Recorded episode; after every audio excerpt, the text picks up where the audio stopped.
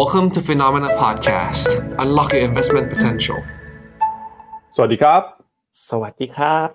ครับต้อนรับคุณผู้ชมนะครับ เข้าสู่รายการข่าวเช้า Morning Brief ครับ สรุปข่าวสำคัญเพื่อไม่ให้คุณพลาดทุกกับการลงทุนนะครับ วันอังคารที่ 27 กุมภาพันธ์นะครับมาเจอกับเราสองคน ผมปั๊บจุรติคันติพโล แล้วก็พี่เจษเจษดาสุขทิศนะครับ สวัสดีครับพี่เจษครับ สวัสดีครับ คุณป๊าบคุณป๊าบครับพาผมวันนี้เข้าเรามาขับเฮาส์นิดนึงครับอะขึ้นมาแล้วนะครับ ก็มาพูดคุยกันนะครับในหลากหลายช่องทางของ p h e n o m e n a นะครับทั้ง YouTube Facebook รวมไปถึง Clubhouse ด้วยนะครับ วันนี้เนี่ยรายการของเราก็จะพาคุณผู้ชมไปติดตามกันนะครับกับเหตุการณ์ความเคลื่อนไหวที่น่าสนใจในเรื่องของเศรษฐกิจนะครับหลังจากเมื่อคืนที่ผ่านมาตลาดหุ้นไทยก็ปิดทำการไปนะครับแต่ตลาดหุ้นในต่างประเทศ ในฝั่งสหรัฐยุโรป แล้วก็เอเชีย ยังคงเปิดซื้อขายกันปกติ สัปดาห์นี้เนี่ยสิ่งสำคัญที่ตลาดเฝ้ารอดูก็คือการเปิดเผยตัวเลขเงินเฟ้อนะครับ PCE ที่เป็นตัวเลข ของออสหรัฐนะครับ ซึ่งเฟดจะใช้ตัวเลขนี้ในการพิจารณาเรื่องของแนวโน้มอัตราดอกเบี้ยนโยบายด้วยนะครับ ในช่วงนี้เนี่ยนักวิเคราะห์ทางเศรษฐศาสตร์ก็ยังคงมองว่าเศรษฐกิจสหรัฐนะครับจะมีโอกาสเติบโตได้ต่อในปี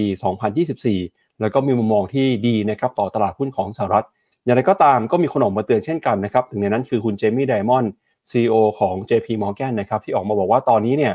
เขาก็ยังคงเตือนนะครับให้ระมัดระวังอยู่ แล้วก็เห็นโอกาสครับที่จะเกิดเหตุการณ์ soft landing นะครับไม่ได้เป็นเหตุการณ์ hard landing หรือว่าวิกฤตเศรษฐกิจแต่อย่างใด นอกจากนี้นะครับสินทรัพย์ต่างๆ นอกจากหุ้นที่ตอบรับบวกขึ้นมาได้แล้ว ก็มีบิตคอยนะครับที่เมื่อคืนที่ผ่านมาเนี่ยราคาแตะ 54,000 ดอลลาร์ เป็นครั้งแรกเลยนะครับ ตั้งแต่เดือนธันวาคมปี 2021 ณ ระดับราคาปัจจุบันเนี่ยก็ถือว่าบิตคอยพุ่งขึ้นมาทำจุดสูงสุดในรอบกว่า 2 ปีแล้วนะครับ แล้วก็มีประเด็นที่น่าสนใจนะครับเรื่องของมาตรการการส่งเสริมตลาดหุ้นเกาหลีใต้นะครับที่ทางการบอกว่าอยากจะสนับสนุนให้ตลาดหุ้นเกาหลีใต้ เติบโตมากขึ้นไปกว่านี้ แล้วก็ที่เป็นไฮไลท์ของวันนี้ก็คือ เป็นครั้งแรกเลยครับ ตั้งแต่ที่คุณปู่ Charlie Munger ได้เสียชีวิตไป Berkshire Hathaway นะครับได้มีการเปิดเผยจดหมายถึงผู้ถือหุ้น ซึ่งทำเป็นประจำทุกปีนะครับแล้วก็ครั้งนี้เนี่ยเป็นครั้งแรกที่เราจะได้เห็นคุณปู่ Warren Buffett พูดถึงคุณปู่ Charlie Munger นะครับในเรื่องของการลงทุนแล้วก็เป็นการไว้อาลัย กับเหตุการณ์ที่การจากไปของคุณปู่ Charlie Munger ด้วยครับพี่แจ็คครับคุณปั๊บวันนี้เนาะเปิดมาหลังวันหยุดยาวนะ ผมไปสแกนดูตลาดโดยรอบแล้วแล้วเดี๋ยวเราจะพาดูผลตอบแทนย้อนหลังของการลงทุนนะ ตั้งแต่จันทร์ที่แล้วนะคุณปั๊บทีมงานอะทำมาให้จนถึงเมื่อคืนนี้เลย คือจันทร์ที่ผ่านมาเลย คือดูไปทั้งหมด 6 วันเลย ควบรวมช่วงวันหยุดที่เราหยุด ชดเชยไปด้วยนะครับ แต่ว่าไฮไลท์ของการลงทุนวันนี้หนีไม่พ้นนะครับ การลงทุนในคริปโตนะครับ ล่าสุดเนี่ยนะครับ ตัว Bitcoin เราไปดูราคา Bitcoin กันก่อนเลยทุกคนทำนิวไฮนะครับแบบnew high ไปเลย ในช่วงเมื่อวานนี้ที่เราหยุดกันเนาะแต่ตลาดคริปโตนะครับแพลตฟอร์มบ้านเรานะครับอย่าง Bitkub อ่า Gulf Binance เนี่ยก็ยังเทรดอย่างต่อเนื่องนะครับ แล้วก็ทำจุดสูงสุดที่ 54,000นะครับ โดย Bitcoin เนี่ยก็ปรับตัวขึ้นมาสักประมาณจาก 52,000มา54,000นะครับก็ประมาณสัก 4-5%แต่ถ้าเราไปดูกันนะฮะหุ้นที่อยู่ในกอง ARK นะครับแล้วก็ถือเป็นอันดับหนึ่งในกอง ARK เลยนะครับก็คือกองหุ้น Coinbase ครับหุ้น Coinbase เนี่ยปรับตัวขึ้นวันเดียวนะ 17%โอ้โหก็เรียกได้ว่าลงทุนในหุ้นที่ไปลงทุนใน Bitcoin อีกทีเนี่ย อารมณ์เหมือนลงทุนหุ้นเหมืองทองเลยนะคุณปั๊บก็คือขึ้นแรงกว่านะ เวลาขึ้นขึ้นแรง เวลาลงก็ลงแรงกว่า ผมลองมาวัดนะครับว่าเอ๊ะรอบเนี้ยนะครับที่ราคาบิตคอยขึ้นนะ เราลองมาวัดราคาหุ้นคอยเบสตั้งแต่กลางปีที่แล้วกัน จากกลางปีที่แล้วนะครับ หุ้นคอยเบสเนี่ยปรับตัวขึ้นมา 323%คุณปั๊บจากกลางครับปีที่แล้วนะครับ แต่ถ้าเราไปดูตัวบิตคอยกันนะครับ จาก มิถุนายนปีที่แล้ว เช่นเดียวกันที่วิ่งขึ้นมารอบนี้นะครับ ราคาบิตคอยเนี่ยเพิ่มขึ้นมา 120%โอ้พฤติกรรมเนี่ยคล้ายๆกับหุ้นเหมืองทองแล้วก็ราคาทองคำเลยคุณปั๊บที่เอ่อเวลาวิ่งกลายเป็นว่าหุ้นที่เกี่ยวข้องเนาะกลายเป็นวิ่งแรงกว่าเพิ่มขึ้นมาถึง 3 เท่าตัว แต่เวลาลงผมสังเกตนะครับ ก็ลงแรงกว่าด้วยเช่นกันนะก็ยินดีกับท่านนักลงทุนนะครับ ไม่ว่าจะลงทุนตรงในบิตคอย หรือว่าลงทุนผ่านกองทุนนะอย่างบนฟิโนเมนาก็จะลงผ่าน ASP ที่จิตบล็อกกันเยอะมากๆเลยนะครับครับงั้นเดี๋ยวเรามาดูตัวเลขกันนะครับว่า ในรอบสัปดาห์ที่ผ่านมาความเคลื่อนไหวของสินทรัพย์ต่างๆ เป็นยังไงบ้างก็ก็พาคุณผู้ชมไปดูก่อนนะครับกับความเคลื่อนไหวของสินทรัพย์แอสเซทนะครับรวมไปถึงตลาดหุ้นด้วยนะครับสัปดาห์ที่ผ่านมาเป็นสัปดาห์ที่ตลาดหุ้นของญี่ปุ่นครับให้ผลตอบแทนค่อนข้างดีนะครับบวกขึ้นมาได้กว่า 4.3%ในรอบสัปดาห์ ทำให้ตั้งแต่ต้นปีจนถึงปัจจุบันตลาดหุ้นญี่ปุ่นเป็นหนึ่งในตลาดที่ผลตอบแทน สูงที่สุดแห่งหนึ่งของโลกเลยนะครับตามมาด้วยราคาน้ำมันครับที่บวกขึ้นมา 3.1% Emerging Market นะครับก็กลับขึ้นมาบวกแล้วนะครับในสัปดาห์ที่แล้วครับตลาดหุ้นยุโรป ตลาดหุ้นของอังกฤษนะครับยังคงเดินหน้า all time high ในสัปดาห์ที่ผ่านมารวมไปถึงตลาดหุ้นสหรัฐด้วยนะครับอาจจะมีการย่อลงไปบ้าง แต่ก็ถือว่ายังคงปรับตัวอยู่ในระดับสูงอยู่นะครับเพราะว่าย่อลงไปย่อไปประมาณสัก 0.4 0.5%เท่านั้นเองนะครับในรอบสัปดาห์ที่แล้ว ส่วนราคาสินค้าโภคภัณฑ์นะครับทองคำปรับตัวลดลงไปครับแล้วก็ราคาของบอลยูปรับตัวลดลงทำให้บอลยูปรับตัวเพิ่มสูงขึ้นมานะครับอันนี้ก็เป็นภาพความเคลื่อนไหวของซีซั่นต่างๆ ในรอบสัปดาห์ที่แล้วครับก็เดี๋ยวเราไปดูต่อนะครับไปดูที่ตลาดหุ้นบ้างครับตลาดหุ้นญี่ปุ่นนะครับที่บอกไปว่าผลตอบแทนดีที่สุดในสัปดาห์ที่แล้ว แล้วก็ตามมาด้วยตลาดหุ้นของไต้หวันนะครับที่ได้อันนี้สงจากหุ้นของ TSMC จากกระแส เรื่องของ chipset semiconductor ที่ปรับตัวขึ้นมาอย่างร้อนแรงครับ เมื่อมีการทราบข่าวการเปิดเผยผลประกอบการของ NVIDIA ก็ยิ่งเป็นตัวหนุนนำนะครับทำให้หุ้นในกลุ่ม semiconductor เนี่ยปรับตัวขึ้นไปต่อครับ แล้วก็มีตลาดหุ้นนะครับของอินโดนีเซีย หุ้นอินเดีย หุ้นของเกาหลีใต้ก็บวกขึ้นมาด้วยนะครับ ส่วนสัปดาห์ที่ผ่านมาตลาดหุ้นไทยติดลบไป 0.2% year to date หุ้นไทยติดลบไปแล้วประมาณ 2.1%นะครับ ส่วนหุ้นจีนครับสัปดาห์ที่แล้วเคลื่อนไหวอยู่ในกรอบแคบๆไม่เปลี่ยนแปลงก็ถือว่าเป็นการปรับตัวเปิดมานะครับหลังจากช่วงวันหยุดยาวกันไป แล้วก็หุ้นในกลุ่มเทคนะครับสัปดาห์ที่แล้วก็เริ่มมีเหตุแรงขายนะจากติดลบไปแล้วประมาณ 1.3%ครับพี่เจษจุดที่ผมมองเห็นจากกราฟเมื่อสักครู่นะครับก็เออจากจากชาร์ตเมื่อสักครู่เนี่ยก็คือเราต้องไปจับตาดูอีกตัวหนึ่งคือราคาน้ำมันคุณปั๊บราคาน้ำมันเนี่ยยังไม่เบรกตรงนี้ขึ้นไปนะ ผม พูดตั้งแต่วันพฤหัสเราก็เพิ่งเจอกันนะคุณผู้ชม ราคาน้ำมันเนี่ยจะเป็นอีกหนึ่งตัวแปรที่สำคัญเลยแหละที่จะกำหนดการปรับดอกเบี้ยของเฟดเพราะว่าถ้าราคาน้ำมันเนี่ยดีดตัวขึ้นมาแรงๆนะครับ อันนี้จะมีผลกระทบต่อเงินเฟ้อแล้วก็การปรับดอกเบี้ยของเฟดก็เป็นไปได้นะครับ ถ้าเราไปดูกันที่รายตลาดหุ้นนะครับ สิ่งที่เห็นในรอบสัปดาห์ที่ผ่านมาคุณปั๊บ เริ่มจะเห็นภาพ เงินดอลลาร์เนี่ยก็ยังแข็งนะ เงินดอลลาร์ยังแข็งนะครับ แต่ว่าเริ่มชะลออ่อนค่าลงมา และส่งผลให้สัปดาห์ที่ผ่านมาเนี่ยตลาดหุ้น emerging market นะครับผมจะดูผ่าน EEM นะครับเริ่มจะดีดตัวปรับสูงขึ้นมา emerging market equity เนี่ยสัปดาห์ที่แล้วบวกไป 2%ขณะที่ develop market equity เนี่ยยังอยู่ค่อนข้าง flat นะอันนี้ก็น่าสนใจนะครับ ถ้า emerging market มาเนี่ยถามว่าใครเป็นคนพามาก็แน่นอนนะครับ ว่าส่วนหนึ่งเมื่อสักครู่คุณปั๊บพูดถึงไต้หวันเนาะไต้หวันนะครับ แต่ว่าแน่นอนนะจีนก็ปรับตัวเป็นบวกช่วยขึ้นมาด้วยอีกแรงหนึ่งนะครับ เพราะฉะนั้นเนี่ยจะเห็นภาพ emerging market ที่เริ่มดูดีขึ้นนะครับ ทีนี้ขออนุญาตไปดูต่อเป็น performance rise sector นะครับ อันนี้เป็นตัวหนึ่งที่ติดตามกันดูมาอย่างต่อเนื่องนะ สิ่งที่เห็นในรอบ6วันที่ผ่านมาคุณปับ๊บคุณปั๊บเห็นไหมด้านขวาสุดนะครับ กลุ่มเทคเนี่ยลบ2.5เปอร์เซ็นต์คุณผู้ชม ขณะที่กลุ่มที่เป็นบวกนะ สัปดาห์ที่ผ่านมาเห็นนะเทคนี่เริ่มลง แต่กลุ่มที่บวกกับเป็นกลุ่มที่เป็นแลกการ์ดนะ material material นี่เป็นกลุ่มที่สะท้อนพวกกลุ่มวัฏจักรเหมือนกันนะ แล้วก็ financial เนี่ยกลุ่มวัฏจักรเริ่มมา แล้วก็ utility กับ healthcare คือ defensive เริ่มมา อันนี้มันมันเคลื่อนไหวสอดคล้องกับภาพของ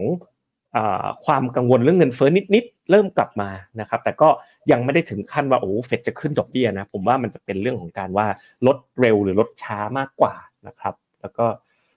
ถ้าดูโดยทีเมติกนะครับก็จะเห็นว่าสัปดาห์ที่ผ่านมาเนี่ยบล็อกเชนนี่เป็นแชมป์เลยนะครับอันนี้จนถึงวันที่ 26 ใช่ เพราะว่าได้ราคาคอยเบสที่บวกไปด้วย 12%นะครับขณะที่กลุ่มที่เป็น Cloud Computing นะหรือกลุ่ม Semiconductor Cyber Security เห็นไหมครับเทคเนี่ยเริ่มที่จะมีมีย่อบ้างนะครับ Healthcare กลับมาเป็นบวก นะครับแล้วก็ luxury ก็คือกลุ่ม consumer ที่ที่เริ่มให้ผลตอบแทนที่กลับมาเป็นบวกนะครับผมขออนุญาตพาไปดูต่อเลยนะครับ REIT เป็นยังไงบ้าง REIT เนี่ยยังไม่ค่อยมีสัญญาณฟื้นตัวเท่าไหร่นะเพราะว่าพอดอกเบี้ยเนี่ยไม่ไม่รีบที่จะทำการลดดอกเบี้ยนะครับ ก็จะเห็นว่าปีนี้ตั้งแต่ต้นปีจากรูปนี้นะครับ ก็จะเห็นว่าตัวรีดของอเมริกาลงไป 4%ของไทยลงน้อยหน่อย 2%นะครับฮ่องกงในโอ้หนักกว่าเขาเพื่อนเลย 12 สิงคโปร์ 6%นะครับ รูปนี้ก็น่าสนใจคุณปั๊บครับค่าเงินบาทนะฮะอ่อนค่านี่ยังกับเยนเลยนะ เราเราลบไป 4.8%นะดูตั้งแต่ต้นปีเนาะดอลลาร์แข็ง 2.9 แต่บาทอ่อน 4.8 มันก็สะท้อนชัดนะครับว่าเน็ตๆแล้วเงินไหลออกจากประเทศนะครับ เวลาเราดูรูปนี้เราสามารถดูได้ว่าเนี่ยอย่างรูปีเนี่ยโอ้กับกับเรนมินบิเนี่ยถือว่าค่อนข้างแข็งนะ เพราะว่า ดอลลาร์เขาแข็ง 2.9 ใช่ไหมครับแต่เงินอันนี้น่าจะอินเดียนะ อินเดียรูปีเนี่ยแข็งค่าสวนเฉยเลย หรือเรนมินบิที่อ่อนค่าเพียง1%เนี่ย อันนี้สะท้อนเลยว่าแข็งค่า โดยเปรียบเทียบกับดอลลาร์ เวียดนามก็เช่นกันทุกคนดูสิครับ ก็เวียดนามก็มักจะไปกับจีนเนาะ อันนี้ก็สะท้อนเหมือนกันว่าเฮ้ยเขามีความแข็งแกร่งในเชิงของ fund flow อยู่ระดับหนึ่ง เวลาเวลาผมดูชาร์ตเนี้ยครับ ผมจะดูว่าดอลลาร์ที่เป็นพี่ใหญ่เนาะ เป็นแกนของ pair หรือ pair ของค่าเงินคือคู่ของค่าเงินเนี่ยปรับตัวอย่างไร แล้วถ้าสกุลไหนอย่างเช่น ภาพเนี้ยดอลลาร์แข็งนะครับ บาทเยนฟรังเนี่ยอ่อนกว่า 2.9เนี่ยแปลว่าเฮ้ยมันเป็นภาพว่าฟันฟลอไหลออก แล้วก็แต่อย่างเยนเนี่ยเขาเขาบายดีไซน์นะครับแล้วก็ตัวที่แข็งแกร่งก็จะเป็นอินเดียจีนนะครับแล้วก็เวียดนาม แต่ว่าต้องไม่ลืมว่าจีนกับเวียดนามเขาควบคุมค่าเงินได้ระดับหนึ่งนะครับ คนนี้ไปต่อกันเลยนะครับ เราไปดูบอลยูกันบ้างนะครับบอลยูนะครับก็คือยิวของพันธบัตรนะครับสองปีกับสิบปี อันนี้ไม่ใช่ราคานะครับคุณผู้ชมเวลาเราเปิดชาร์ตนี้กันทุกสัปดาห์มันคือ bond yield นะครับ bond yield ที่ปรับเพิ่มขึ้น หรือภาษาไทยเขาเรียกว่าอัตราผลตอบแทนปรับเพิ่มขึ้น แต่เวลา bond yield ปรับเพิ่มขึ้นคุณปั๊บราคาเนี่ยมันปรับลดลงนะหมายความว่าในช่วง หนึ่งสัปดาห์ที่ผ่านมาบอลยูทั้ง 2 ปีและ 10 ปีเนี่ยขึ้นประมาณ 0.16 แล้วก็ 0.1%ก็ขึ้นมาถือว่าพอสมควรนะครับ10 20ถ้าเกิดว่าสับสับการเงินนะถ้าเกิดคุยกันตามห้องค้าหรือธนาคารเขาจะเรียกว่าปิ๊บนะฮะหรือ basis point PIPS นะเป็นเกรดความรู้แล้วกันว่า อย่างนี้เขาก็บอกว่าถ้าห้องค้าเขาบอกว่ายิวสองปีเด้งมา 16 ปิ๊บนะฮะยิวยิวสิปีเด้งมา 8 เด้งมา 10 ปิ๊บนะครับส่วน ของจีนกลายเป็นว่ายิวลงมาประมาณ ประมาณจีนกับไทยนะควงกันลงยิวลงประมาณ 5-10 ปิ๊บนะครับคำว่าปิ๊บเนี่ยคือ basis point 1 basis point ก็คือ 0.01%นะครับก็ภาพที่เห็นตรงนี้ก็คือตั้งแต่ต้นปีมาเนี่ยบอลยูอเมริกาถือว่าขึ้นมาเยอะเหมือนกันนะ 40 ปิ๊บก็คือเกือบเกือบครึ่งเปอร์เซ็นต์เลย อันนี้ก็คือเป็นการสะท้อนว่าความคาดหวังที่จะลดดอกเบี้ยเนี่ยมันน้อยลงนะครับในช่วงที่ผ่านมา แต่ก็เราเริ่มเห็นเนี่ยสิ่งที่ ผมฟังคุณปั๊บอ่านข่าวนะฟังทุกวันเลย ที่ Goldman Sachs ออกมาบอกว่าเราจะเริ่มเห็นความสัมพันธ์ที่ผกผันกัน เห็นไหมครับว่ายิวเด้งนะครับราคาตราสารหนี้ตกลง แต่หุ้นขึ้นอ่าเราเริ่มกลับมาสู่ยุคที่เมื่อราคาตราสารหนี้ลง แล้วราคาหุ้นปรับตัวเพิ่มขึ้นเนาะเราไม่ได้เห็นแบบนี้มานาน ก่อนหน้านี้มันจะเป็นภาพว่ายิวยิ่งลงต่ำเท่าไหร่ราคาตราสารหนี้ขึ้น ราคาหุ้นก็ขึ้นตามไปด้วยนะครับ อันนี้ก็เป็นภาพของตราสารหนี้ในรอบ 6 วันที่ผ่านมาครับ ครับ ก็มีข้อมูลที่น่าสนใจนะครับ อีกหนึ่งเรื่องก็คือการคำนวณดัชนีในตลาดหุ้นสหรัฐครับพี่เจษก็ในรอบสัปดาห์เนี่ยมีข่าวนะครับว่าจะมีการเปลี่ยนแปลงการคำนวณหุ้นในดัชนี Dow Jones Industrial Average นะครับถ้าไปดูภาพเนี่ยถ้าไปดู Dow Jones Composite Average นะครับจะเห็นว่า มีหุ้นที่กำลังจะเข้ามาหนึ่งตัวนะครับก็คือหุ้นของ Amazon ครับการปรับเปลี่ยนในครั้งนี้เนี่ยนะครับเป็นการปรับเปลี่ยนเอา Amazon เข้ามาคำนวณใน Dow Jones แทนที่ Walgreens Boost Alliance นะครับซึ่งดัชนีเนี่ยถือว่าเป็นดัชนีที่สำคัญนะครับเนื่องจากดัชนี Dow Jones เนี่ยถือว่าเป็นดัชนีที่มีประวัติมาอย่างยาวนาน เป็นหนึ่งในดัชนีที่มีอายุเก่าแก่มากที่สุดแห่งหนึ่งของโลกเลยนะครับดาวโจนส์เนี่ยเขาก็ไปคำนวณนะครับเอาหุ้นที่เป็นผู้นำในอุตสาหกรรม มาคำนวณในดัชนีมีหุ้นประมาณ 50 ตัวนะครับในฝั่งของดาวโจนส์เอ่อ industrial average รอบนี้นะครับ แล้วก็การคำนวณครั้งนี้เนี่ยเขาเริ่มจัดทำดัชนีมาย้อนหลังกลับไปนะครับ ตั้งแต่ปี96 เลยทีเดียวครับ หรือว่าคิดเป็นก็คือกว่าร้อยกว่าปีแล้วนะครับ ที่ดัชนีถูกคำนวณแล้วก็แน่นอนนะครับว่าพอ Amazon ถูกเข้ามาคำนวณเนี่ยก็จะทำให้มีสัดส่วนการลงทุนที่น่าสนใจมากขึ้น แล้วก็ทำให้ดัชนี Dow Jones Industrial Average ต้องอ้างอิงกับหุ้นในกลุ่มอีคอมเมิร์ซหรือว่าหุ้นในกลุ่มเทคโนโลยีมากขึ้นด้วยครับพี่เจษน่าสนใจอันหนึ่งนะเป็นเกร็ดความรู้วันนี้เกร็ดความรู้มาเพียบเลยนะครับดัชนีดาวโจนส์เนี่ยเป็นดัชนีเก่าแก่ อันหนึ่งของโลกเลยนะครับ มีมาตั้งแต่ร้อยสามสิบเก้าปีที่แล้วคุณครับร้อยสามสิบเก้าปีก่อนนะ หนึ่งแปดแปดห้านะเราตอนนั้นเรายังอยู่ในภพชาติหลายภพชาติที่แล้วเลยนะแต่ว่าดัชนีเนี้ยครับ ทุกคนมันจริง ๆอะมันมันเก่าแก่แต่มันผมไม่ค่อยใช้ในการวัด performance เท่าไหร่เพราะดัชนีดาวโจนเนี่ยเป็น price weight index คุณครับ หมายความว่าหุ้นที่ราคาหุ้นสูงๆ จะได้รับเวทเยอะๆอะผมลองให้ดูนะ วันนี้เป็นวันแห่งเกร็ดความรู้เดย์แล้วกัน เราไปดูหุ้นอย่าง Apple นะ ให้ดูหุ้น Apple Apple นะครับราคาหุ้นเขาอยู่เท่าไหร่ครับร้อยแปดสิบเอ็ดนะทุกคนจำนะ Apple อยู่ร้อยแปดสิบเอ็ดผมพาไปดู United Health นะรู้สึกตัวนี้ไม่ค่อยแปลกพา United Health นะครับ United Health เฮ้ย United Health Group นี่ อยู่ห้าร้อยยี่สิบห้าแต่ว่า Market Cap จริงๆเนี่ยโอ้ Apple ใหญ่กว่า United Health มหาศาลเลยนะ แต่พอไปอยู่ในดาวโจนเนี่ย United Health จะใหญ่กว่า Apple อะจริงไม่จริงลองไปดูในวิกิพีเดียกันนะครับ ถ้าเราเรียงอันดับ 30 ตัวนะครับในในดาวโจนจะมีแค่ 30 ตัว อันดับหนึ่งคือ United Health คุณครับ แล้วอันดับสองเนี่ยเป็น Microsoft Goldman Sachs ดู Home Depot มาจากไหนเนี่ย Salesforce นี่ก็ไม่ได้ใหญ่มากนะ McDonald นะครับ Apple พี่ใหญ่ผมอยู่ไหนเนี่ย พี่ใหญ่ผมอยู่ข้างล่างเลยนะครับเวทอยู่สามเปอร์เซ็นขณะที่ United Health เนี่ยเวทอยู่แปดเปอร์เซ็นเห็นไหมครับ เพราะว่าเขาเวทตามความใหญ่ของราคาคุณปั๊บ ไม่ได้เวทตามความใหญ่ของมูลค่ากิจการ หรือว่า Market Cap นะครับก็อย่าง Walmart นี่ก็ใหญ่ใช่ไหมอยู่แค่ประมาณ 1%เท่านั้นเองนะครับอันนี้ก็เป็นเกร็ดความรู้ว่าดาวโจนเนี่ยเป็นดัชนีที่เวทตามขนาดของราคานั่นเองนะครับครับแล้วก็ในสัปดาห์นี้นะครับยังคงมีหุ้นที่ประกาศผลประกอบการกันนะครับ เดี๋ยวพาคุณผู้ชมไปดูดัชนีกันสักหน่อยนะฮะก็เริ่มมาสู่หุ้นที่เป็นหุ้นเทคนะครับแล้วก็เป็นหุ้นในฝั่งจีนมากขึ้น เมื่อวานนี้มีหุ้นของซูมนะครับประกาศผลประกอบการออกมา มีวันนี้นะครับจะมีหุ้นของโลสคือซึ่งก็เป็นค้าปลีกนะครับเมซี่แล้วก็วันพุธครับไป่ตู้จะประกาศงบ มีหุ้น tech นะครับ Snowflake Salesforce เอ่อ TJ Max นะครับ AMC วันพฤหัสบดีก็มีหุ้น Dell นะครับ Best Buy อ่าค้าปลีก tech ก็ประกาศยกงบกันมากขึ้นนะฮะก็เดี๋ยวยังไงต่อตาครับมีหุ้นตัวไหนสำคัญ หุ้นตัวไหนที่ส่งผลต่อตลาด เดี๋ยวเราจะมาเล่าให้ฟังกันในรายการ Morning Brief ครับพี่เจษครับ ถ้าสำหรับผมนะ คุณปั๊บผมอะมองตัวนี้อยู่ไป่ตู้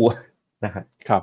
เพราะว่าไป่ตู้เนี่ย มันเป็นตัว Big Tech ตัวหนึ่งที่อยู่ใน mega ten ด้วยขึ้นขึ้นหน้าจอคุณปั๊บครับแอดมินไม่ใช่จอผม มีตัวไป่ตู้ที่ผมว่าน่าสนใจเพราะว่าเนี่ยเป็นหนึ่งใน big big tech ของจีนด้วยว่าเอ๊ะประกาศออกมา แล้วจะเป็นยังไงเนาะที่ผมมองเห็นก็ Zoom Zoom เนี่ยน่าจะ after close มาแล้วนะครับประกาศไปแล้วครับมาแล้วซูมเนี่ยอยู่ในกอง ARK แล้วก็ Workday เนี่ยอยู่ในกอง Baillie Gifford นะครับนอกเหนือจากนั้นเนี่ยก็เข้าสู่ช่วงปลายของฤดูการประกาศผลประกอบการแล้วนะคุณปั๊บก็จะไม่ค่อยมีแบบตัวที่เป็นเป็นแบบอ่า super company อะ big tech company เนี่ยไปกันหมดเรียบร้อยแล้วครับ ครับอะงั้นเดี๋ยว เอ่อมาดูงบหุ้นซูมหน่อยแล้วกันฮะเดี๋ยวชวนพี่เจษเปิดหน้าจอดูหุ้นซูมหน่อยนะครับเมื่อคืนนี้เนี่ยราคาซูมก็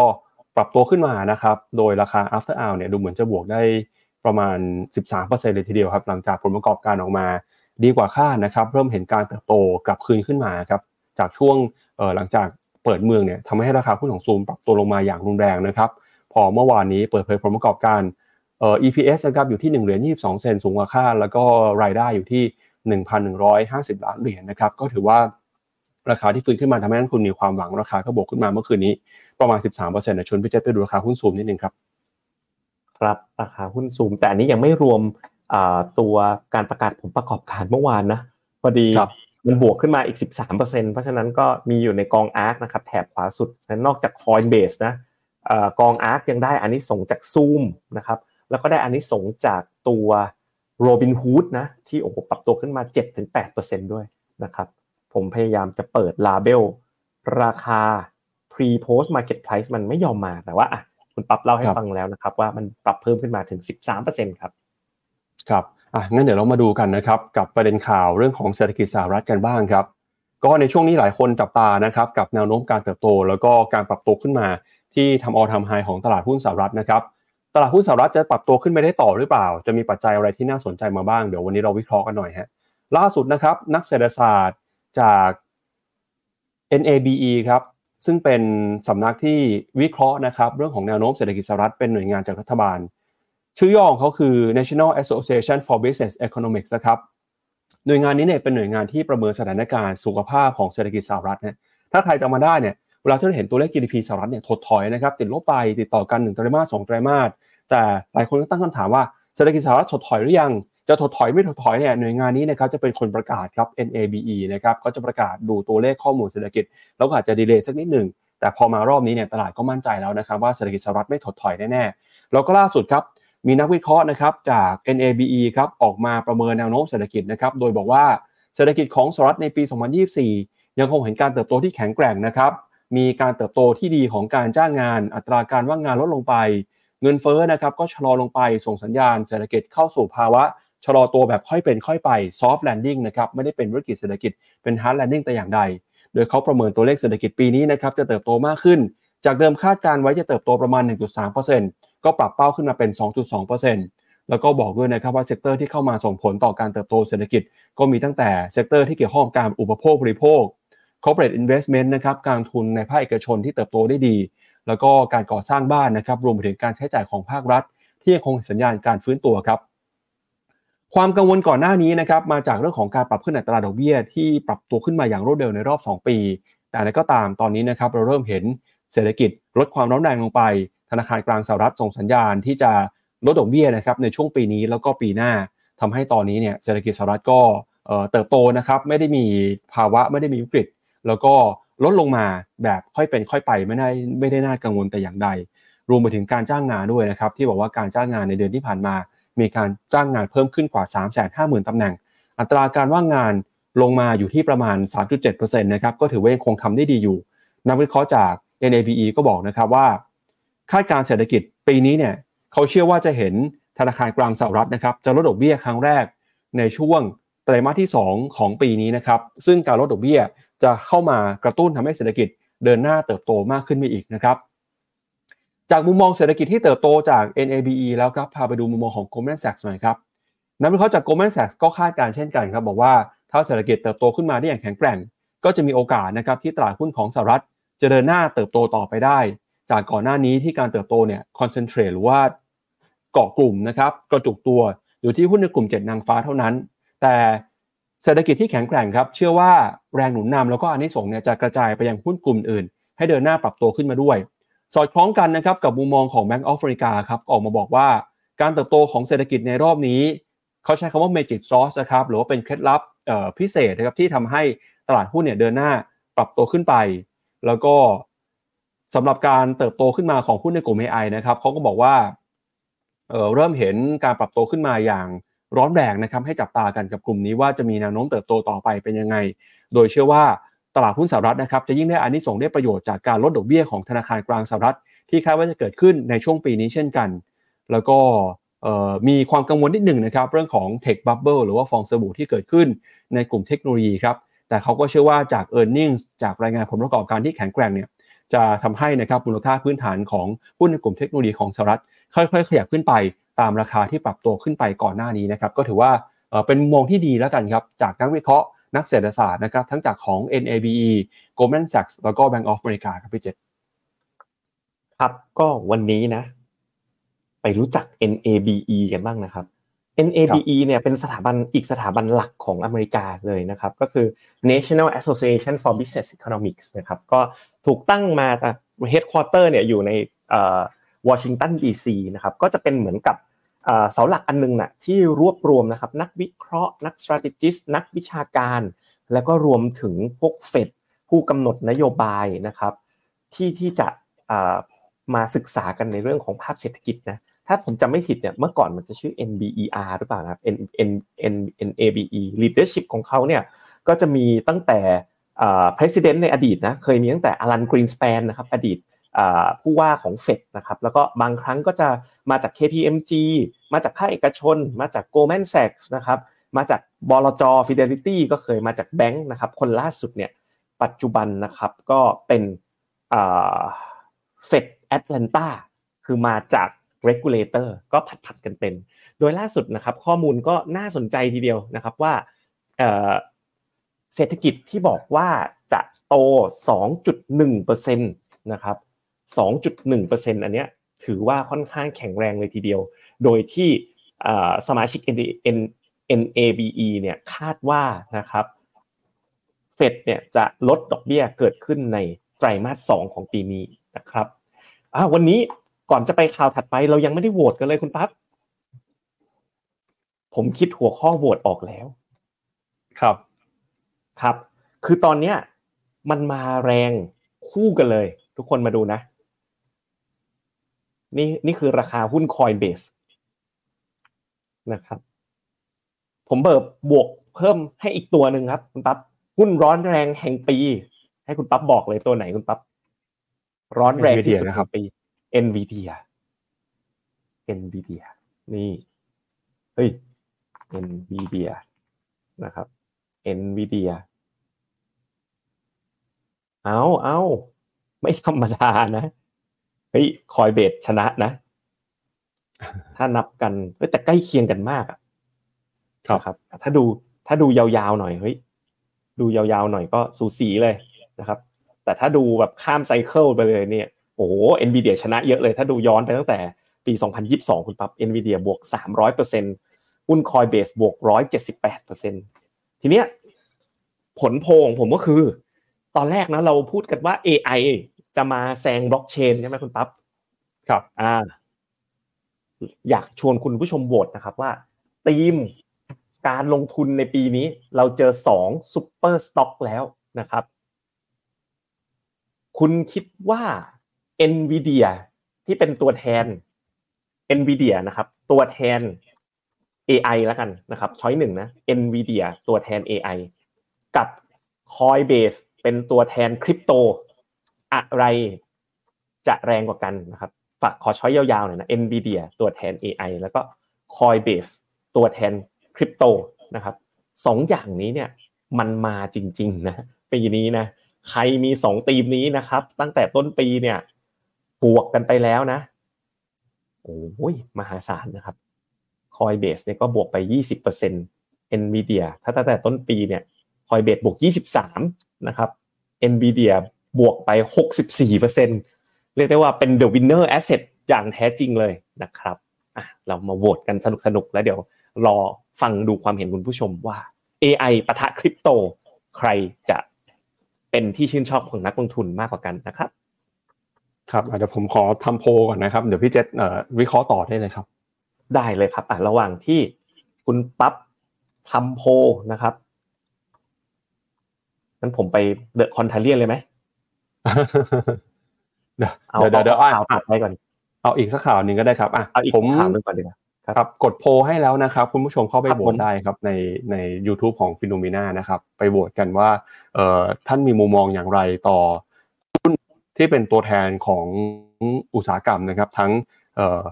คริปโตแล้วก็อุตสาหกรรม AI นะครับอะก็ตอนนี้เริ่มมีคนโหวตเข้ามาแล้วครับพี่เจษส่วนใหญ่เนี่ย70%นะครับเชื่อว่า NVIDIA น่าจะมานะครับใน ในอ่าในรอบนี้นะครับ ครับครับผม NVIDIA น่าจะแรงกว่า Bitcoin เหรอประมาณนั้นเหรออ่าน่าสนใจมากครับ อยากอยากรู้ผลโหวตเลย แต่แต่แต่ Bitcoin จะมี Bitcoin halving นะคุณปั๊บไม่รู้เหมือนกันครับว่าอะไรจะมาพี่เจษพี่เจษอาจจะเดี๋ยวให้พี่เจษเป็นเฉลยช่วงท้ายแล้วกันครับว่าพี่เจษเชื่อว่าครับผมเออใครจะเป็นผู้ชนะนะครับ ก็ครับผมแหมโพลนี่โพลนี่เรียกได้ว่า เหมือนปูมาให้ข่าวนี้เลยนะครับพี่เจษก็คือข่าวของคุณเจมี่ไดมอนด์นะซีอของ JP Morgan ครับเขาเพิ่งออกมาให้สัมภาษณ์กับสำนักข่าว CNBC ไปเมื่อต้นสัปดาห์ที่ผ่านมานี่เองครับ ในมุมมองสองเรื่องที่สำคัญครับ เรื่องที่หนึ่งก็คือเรื่องของแนวโน้มการเติบโตทางเศรษฐกิจสหรัฐ แล้วก็เรื่องที่สองคือเรื่องของกระแส AI ฮะก็ผลโพลเรามาแบบนี้เนี่ยอันนี้เราไปคุยเรื่องมุมมองของคุณเจมี่ไดมอนด์เลยแล้วกันฮะคุณเจมี่ไดมอนด์บอกนะครับว่าเรื่องของ AI เนี่ยในมุมมองของเขาครับ เขาเชื่อว่า AI เนี่ยไม่ได้เป็นแค่กระแสครับแต่เป็นของจริงนะเขาใช้คำว่าเอ่อ AI is not just hype this is real หรือว่านี่คือของจริงเลยนะครับ เป็นสิ่งที่เกิดขึ้นจริงๆฮะโดยเขาบอกว่าจากกระแสการเติบโตนะครับของผู้ในกลุ่มเทคโนโลยีเนี่ยเขาเห็นนะครับโอกาสศักยภาพของเทคโนโลยีเหล่านี้ที่จะเข้ามามีส่วนช่วยในหลากหลายอุตสาหกรรมนะครับไม่ว่าจะเป็น Cyber Security หรือว่าอุตสาหกรรมการผลิตยา ที่จะได้รับประโยชน์จากการเติบโตขึ้นของ AI โดยเขาบอกนะครับว่าการเติบโตขึ้นของ AI เนี่ยจะเข้ามาเปลี่ยนแปลงรูปแบบการทำงานของอุตสาหกรรม ทั้งระบบเศรษฐกิจเลยนะครับแล้วก็จะนำไปสู่การเปลี่ยนแปลงการคิดค้นนวัตกรรมใหม่ๆ ไม่ว่าจะเป็นการคิดค้นยารักษาโรคมะเร็ง หรือว่าสิ่งที่มนุษย์ไม่เคยทำได้มาก่อน เขาเชื่อว่า AI เนี่ยจะเป็นของจริง แล้วก็สามารถทำให้เราค้นพบสิ่งใหม่ ๆ ได้นะครับ จากการเปลี่ยนแปลงการใช้เทคโนโลยีหรือว่าการเอา AI เข้ามาช่วยในครั้งนี้ นอกจากนี้นะครับเขาก็มีการแสดงมุมมองต่อเศรษฐกิจสหรัฐด้วยครับ เขายังคงเน้นย้ำนะครับให้ระมัดระวังเรื่องของการเติบโตเศรษฐกิจ แม้ว่าจะมีโอกาสนะครับที่จะเห็นการเติบโตของเศรษฐกิจสหรัฐเดินหน้าต่อไป แต่เขาก็เชื่อว่าเศรษฐกิจสหรัฐเนี่ยยังคงมีความเสี่ยงอยู่ โดยความเสี่ยงที่เขามองนะครับแม้ว่าจะไม่ถึงขนาดเป็นวิกฤตนะครับเหมือนกับ financial crisis ในปี 2008 แต่เขาก็บอกว่า โอกาสที่จะเกิด soft landing เนี่ยก็ยังคงอยู่สูงอยู่นะครับ โดยเขาเห็นโอกาสประมาณ 35-40%ครับที่เชื่อมโยงไปกับความเสี่ยงที่เศรษฐกิจสหรัฐนะครับจะเข้าสู่ภาวะถดถอย แต่เป็นการชะลอตัวแบบ soft landing เหตุผลก็มาจากนะครับมาตรการ QT หรือว่ามาตรการการใช้นโยบายการเงินที่เข้มงวดของเฟดมาตรการทางการคลังนะครับที่เป็น fiscal deficit แล้วก็ปัญหาความขัดแย้งทางภูมิรัฐศาสตร์ นอกจากนี้นะครับประเด็นเรื่องของอัตราดอกเบี้ยที่ยังคงอยู่สูงเนี่ยอาจจะเป็นตัวที่กระตุ้นนะครับทำให้เกิดผลกระทบต่อเศรษฐกิจของสหรัฐด้วย ไม่ว่าเป็นในภาคอสังหาริมทรัพย์ หรือว่าธนาคารท้องถิ่น regional bank ต่างๆนะครับเขาก็เชื่อว่าจะส่งผลต่อบรรดาอุตสาหกรรมเหล่านี้ แต่อะไรก็ตาม ผลกระทบที่เกิดขึ้นจากตลาดดอกเบี้ยสูงนะครับเขาเชื่อว่าจะไม่สร้างปัญหาใหญ่ให้กับระบบเศรษฐกิจโดยรวมนะครับ ก็เป็นมุมมองของคุณเจมี่ไดมอนด์ซีอจาก JP Morgan ครับที่ที่ยังคงมีมุมมองที่ดีนะครับ แล้วก็เชื่อว่า AI เนี่ยจะเข้ามาเป็นสิ่งที่เปลี่ยนโลกในตอนนี้ครับพี่เจครับก็ คุยกันในมุมของเรื่องเศรษฐกิจก่อนเนาะคุณเจมี่ไดมอนด์เนี่ยไม่ได้บูขนาดนั้นนะบนภาพเศรษฐกิจนะแล้วก็เป็นคนหนึ่งเลยเป็นซีอของแบงค์ที่ใหญ่ที่สุดในโลกเนาะเขาก็เวลาเขาพูดเนี่ยก็มักจะต้องตั้งใจฟังกันนิดนึงนะเขาก็บอกว่าไอ้ประเด็นปัญหาต่างๆนะไม่ว่าจะเป็นเรื่อง quantitative tightening คือการลด balance sheet ของเฟดเนาะปัญหาเรื่องการขาดดุลงบประมาณของเฟดที่เดี๋ยวก็ต้องมามีคุยเรื่อง government shutdown government shutdown ภาระหนี้เนี่ยมันก็มากขึ้น เพราะว่ายิวมันสูงใช่ไหมครับภาระหนี้ของเฟดมากขึ้น รวมไปถึงปัญหาความไม่สงบนะ geopolitics ทั้ง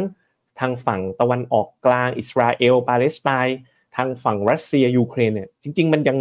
มันยังอยู่กับเราเนาะแต่อย่างไรก็ตามเนี่ยแกก็ไม่ได้แบถึงขนาดบอกว่าเฮ้ยเราจะเข้าสู่ recession เหมือนกันนะครับแต่แกก็บอกว่าเออก็ยังรู้สึกแบบเขาใช้คำว่า cautious about everything หมายความว่ารู้สึกอะไรอะอ่า ไม่ค่อยสบายใจกับหลายๆอย่างนะครับ แต่ทีเนี้ยถ้าอีกมุมหนึ่งนะที่แกพูดชัดเลยนะครับ ก็คือเรื่องของ AI คุณปั๊บเขาใช้คำนี้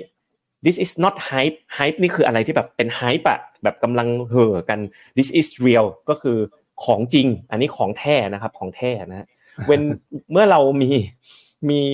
สมัยก่อนเนี่ยมันเป็นอินเทอร์เน็ตบับเบิลสมัยก่อนเนี่ยที่ปี 2000อะเจมี่ไดมอนด์บอกว่า อันนั้นน่ะเรียกว่าไฮป์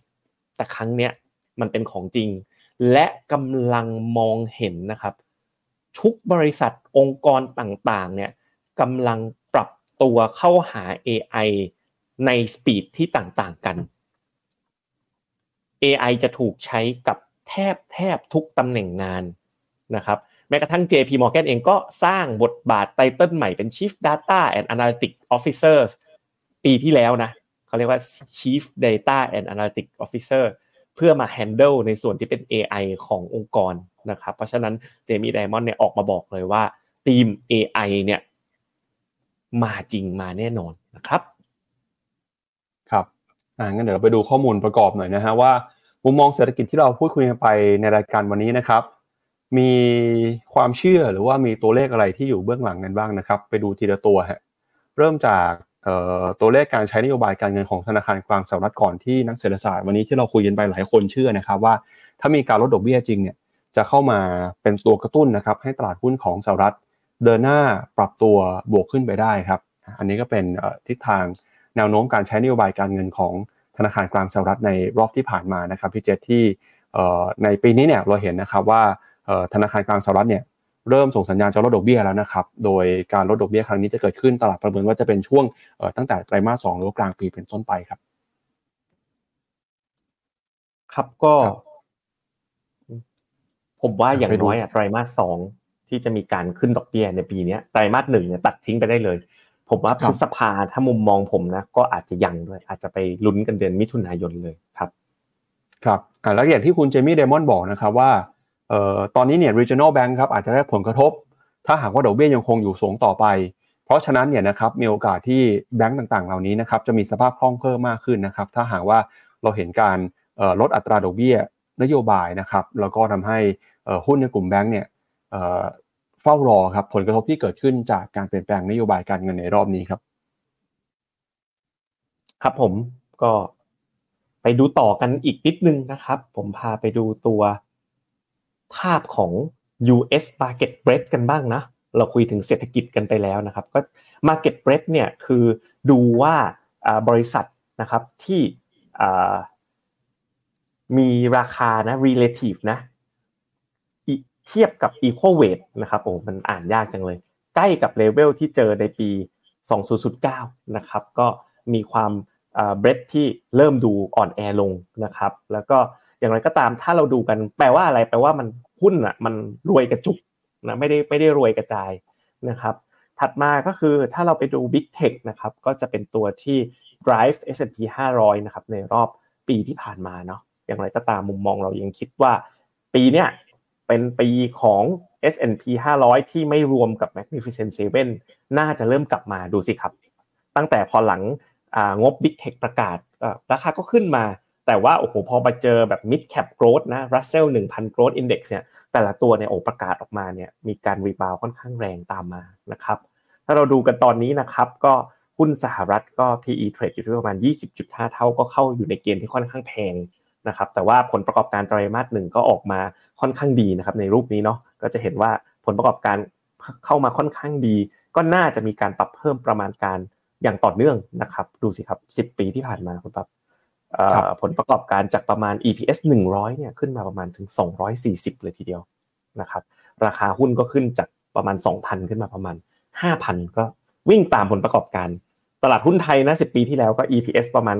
98 ปีนี้บอกอยู่ประมาณ 99 Index 10 ปีที่แล้ว 1,400 นะครับ ตอนนี้ก็อยู่ 1,400 ก็ตามผลประกอบการเช่นเดียวกันครับ ครับ เอาละครับก็ก่อนไปดูช่วงมองขาดทุกโอกาสการลงทุนนะครับสำหรับใครที่วางแผนจะซื้อกองทุนในช่วงนี้ทางฟิโนเมนาเราก็มีโปรโมชั่นนะครับแจกอั่งเปาฟินนะครับหนึ่งหมื่นฟินครับซึ่งอั่งเปาฟินนี้เนี่ยเอาไปใช้เป็นส่วนลดในการลดค่าธรรมเนียมซื้อกองทุนนะครับสูงสุดถึง 20,000 บาทเลยครับตั้งแต่วันนี้จนถึง 29 กุมภาพันธ์นะครับเพราะฉะนั้นสัปดาห์นี้เนี่ยอีกสองวันนะสัปดาห์สุดท้ายแล้วนะครับใครที่ยังไม่ได้ไปรับฟินนะครับเข้าไปกดดูได้แล้วก็เข้าไปกรอกโค้ดอั่งเปา24นะครับ โดยวิธีนะครับก็คือเข้าไปหน้าแอปพลิเคชัน แล้วก็เลือกโปรโมชั่น กดเข้าไปดูนะครับว่ามีโปรโมชั่นอะไรบ้าง แล้วก็เลือกกดรับฟินจากอั่งเปา 24 แบบนี้นะครับ ครับก็เป็นโปรโมชั่นเหลืออีกเพียงแค่ 27 28 29 3 วันสุดท้ายแล้วนะทุกคนมีเพื่อนบอกเพื่อนเนาะสามวันสุดท้ายแล้วสำหรับอ่างเปายี่สี่มีนาคมไม่มีอ่างเปาแล้วนะครับ บัตเจ็ตการแจกอ่างเปาเราหมดแล้วเรียบร้อยนะครับ ครับอ่าแล้วก็ในช่วงนี้นะครับ มองขาดทั่วโอกาสการลงทุนครับ จากปัจจัยที่เราพูดคุยกันไปนะครับแนวโน้มเศรษฐกิจที่หลายคนมองว่าจะเติบโตได้สดใส นอกจากการลงทุนในหุ้นแล้วนะครับจะมีสินทรัพย์อะไรที่น่าสนใจบ้าง เราไปดูหน่อยฮะในช่วงมองขาดทุกโอกาสการลงทุนครับ ครับผมก็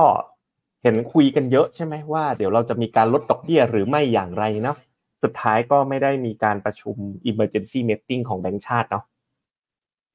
ท่านพ่อแบงก์ชาติบ้านเรานะครับแบงก์ชาติบ้านเรา ครับก็เลยผมก็เลยไปคุยว่าเอ๊ะถ้าเกิดลดดอกเบี้ยจริงๆเนี่ยเราสิ่งที่เราควรทำก็คือให้ต้องเริ่มช็อปหุ้นกู้เก็บไว้บ้าง แต่ตลาดหุ้นกู้ก็ช่างน่ากลัวเหลือเกินนะครับมันก็มีอะไรตื่นเต้นให้เราอยู่เรื่อยๆเลยตั้งแต่ต้นปีนะครับผมก็เลยทำหัวข้อวันนี้ว่า สอนนักลงทุนตกปลา หาหุ้นกู้คุณภาพนะครับด้วย default prop แล้วก็ outman c score ก็คือเป็นเครื่องมือที่ใช้ในการวิเคราะห์ ก่อนที่จะไปต่อกันนะท่านผู้ชมนะครับ 2,000 กว่าคน มีใครมีประสบการณ์ลงทุนในหุ้นกู้ หรือตราสารหนี้บ้างนะครับ ช่วยกด1หน่อย ใครไม่มีประสบการณ์เลยกดศูนย์เดี๋ยวนี้นะครับคุณปั๊บหุ้นกู้เนี่ยลงทุนกันหลักหมื่นบาทแสนบาทเขาก็ลงทุนกันได้แล้วด้วยเนาะอ่าเลยอยากจะรู้จังเลยว่าคุณผู้ชม Finnomena Morning Brief เนี่ยซื้อหุ้นกู้กันบ้างหรือเปล่า หรือตราสารหนี้เป็นใบๆซื้อแล้วไปเก็บกันที่ไหนนะครับ ซื้ออ่าซื้อเป็น scrip หรือเปล่า คือแชร์ประสบการณ์ก็ได้นะครับ อ่านะครับโอ้ยหนึ่งมาเต็มเลยคุณครับ ลงกันทุกคนเลยนะครับ พี่จันเพนคุณชุติมา คุณอั้นหยังนะครับคุณสินีนัทอะคุณชัดชดารู้จักกันอยู่ คุณอรุณีคุณเบนดี้อะที่ไม่ลงก็พอมีส่วนใหญ่ลงกันหมดเลยคุณปั๊บอะครับนะครับ ไปดูกันต่อนะครับ หุ้นเนี่ย เวลาเราวิเคราะห์หุ้นกันนะครับ เราวิเคราะห์ที่ความสามารถในการทำกำไรถูกไหมครับ ถ้ากำไรโตเมื่อกี้เหมือน S&P 500 หุ้นมันก็ขึ้น ถ้ากำไรตกหุ้นมันก็ตก ถ้ากำไรหมดเป็นศูนย์บริษัทเจ๊งหุ้นก็ไม่เหลือค่าอะไรเลย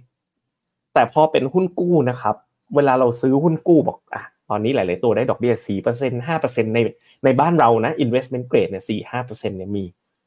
เราเนี่ยไม่ได้สนใจว่ากำไรเขาจะโตเยอะโตน้อยนะคุณปั๊บแต่เราสนใจว่าเขาจะเอาเอาตรงๆอะเจ๊งไม่เจ๊ง มีความสามารถในการชำระหนี้หรือไม่ เพราะฉะนั้นเวลาดูก็ไม่ได้ดู e a r n i n g growth แต่ก็จะดูว่า ดอกเบี้ยที่ต้องจ่ายแบงก์ต่อปี เมื่อเทียบกับรายได้ที่หามาได้เนี่ยพอจ่ายไหมเขาเรียกความสามารถในการชำระดอกเบี้ยหนี้สินเมื่อเทียบกับทุนเป็นยังไงนะครับถ้าหนี้เยอะเทียบกับทุนเนี่ยก็อันตรายถูกไหมครับโหหุ้นกู้คนไทยลงทุนกันเยอะมาก ตลาดหุ้นกู้เนี่ยสี่ล้านล้านบาทนะแล้วถ้ารวมกับพันธบัตรอีกเนี่ยก็ประมาณแบบสิบห้าล้านล้านบาท ทีเนี้ยทางกลุ่ม Finnomena นะครับโดยบริษัทหลักทรัพย์ที่ปรึกษาการลงทุน Definit เนี่ยก็สร้าง นะครับระบบการแชร์ความรู้ให้กับทุกคนนะนักลงทุนหุ้นกู้ทุกคน ก็คือ default probability แล้วก็ Altman Z score ขึ้นมานะครับตัว Bloomberg one year default probability เนี่ยนะครับสามารถดูความเสี่ยงในการผิดนัดชำระหนี้ได้เป็นรายวันคุณปั๊บในระยะเวลา 1 ปีข้างหน้า ซึ่งทีมงานของ Definite นะเป็นบริษัทในกลุ่มของ p h e n o m e n a นะครับเป็นบริษัทหลักทรัพย์ที่ปรึกษาการลงทุนเนี่ย ก็สามารถวิเคราะห์ได้เป็นรายวัน แล้วก็ตอนนี้ก็เริ่มวิเคราะห์แล้วก็เผยแพร่มุมมองข้อมูลเหล่านี้ให้กับนักลงทุนในวงกว้างแล้วนะครับ ต่อมาคือ Altman C score นะครับก็คือแบบจำลองทำนายการล้มละลายของบริษัทที่สร้างโดย Edward Altman นะครับก็ใช้ข้อมูลในทางบัญชี แล้วก็ทำมาจริง ๆ มันคือ Credit Scoring Model นะครับซึ่งเราก็มีการจัดทำให้กับบริษัทเราเน้นที่บริษัทจดทะเบียนในตลาดหลักทรัพย์ในประเทศไทยก่อนนะ ทุกบริษัทเป็นรายไตรมาสผมไปสังเกตดูบางที rating agency เนี่ยเขาก็อัปเดต research กันปีละครั้งบ้าง หรือบางอย่างมากก็ 2 ครั้งเท่าที่ผมสังเกตเนาะอันเนี้ยเราดูความสามารถในการชำระหนี้ได้เป็นรายไตรมาสเลยนะครับนะใครชอบนะครับใครอยากได้ผลการวิเคราะห์ probability default และ Altman C score ของหุ้นกู้ที่คุณถืออยู่นะ นะครับส่งอีโมจิมาให้นิดนึงนะฮะทีมงานดูอยู่นะครับ เพราะว่าพัฒนากันมาหลายเดือนขอเป็นอีโมจิให้กำลังใจทีมงาน เพราะว่าสิ่งที่เราบอกทั้งหมดนี้นะครับ เรามีให้กับนักลงทุนทุกคนนะครับ แล้วก็ดูได้ทั้งเป็นรายวัน